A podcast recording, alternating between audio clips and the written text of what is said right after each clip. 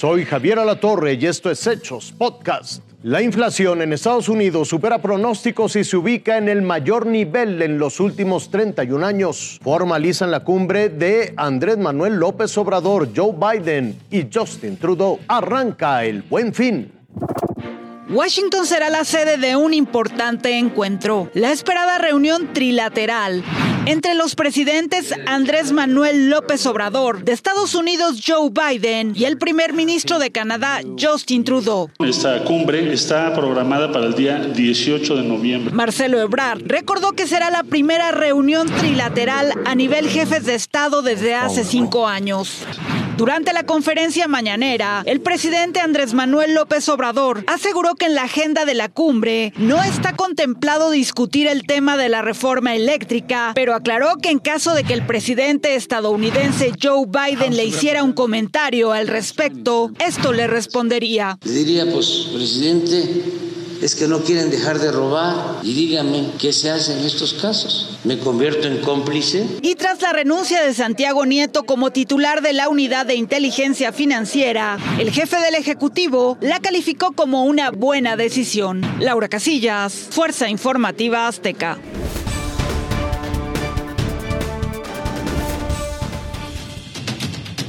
Sonaron las alarmas en la Casa Blanca y en lo más alto de la Reserva Federal de Estados Unidos. La inflación en ese país alcanzó su mayor nivel de los últimos 31 años al registrar un incremento de 6.2% en 12 meses. El aumento de precios se atribuye a los problemas en las cadenas de suministros, la escasez de semiconductores, el déficit de mano de obra y aumento de rentas, gasolinas y otros combustibles. La inflación hizo que el Dow Jones, el Nasdaq, el Standard Poor's terminaran perdiendo. En México, la bolsa mexicana también se contrajo y el peso tuvo su peor día en cinco meses.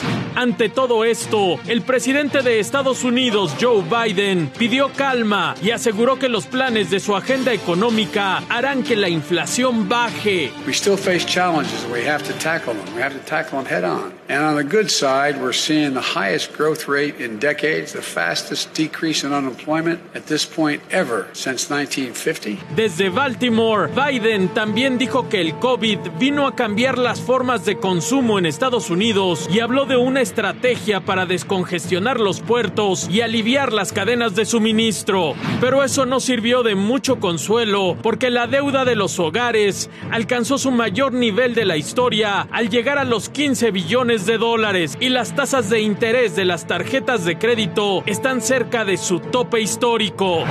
Como si faltara algo, Jensen Huang, el presidente de Nvidia, dijo que la escasez de chips no terminará pronto y que en 2022 la demanda seguirá siendo mayor a la oferta. El CEO del mayor fabricante de chips del mundo dijo que no hay varita mágica que lo vaya a evitar. Mientras tanto, la cercanía de Acción de Gracias y las fiestas de fin de año hacen pensar que las presiones inflacionarias no se solucionarán en el corto plazo. Marco Morales Ferrero, Fuerza Informativa Azteca.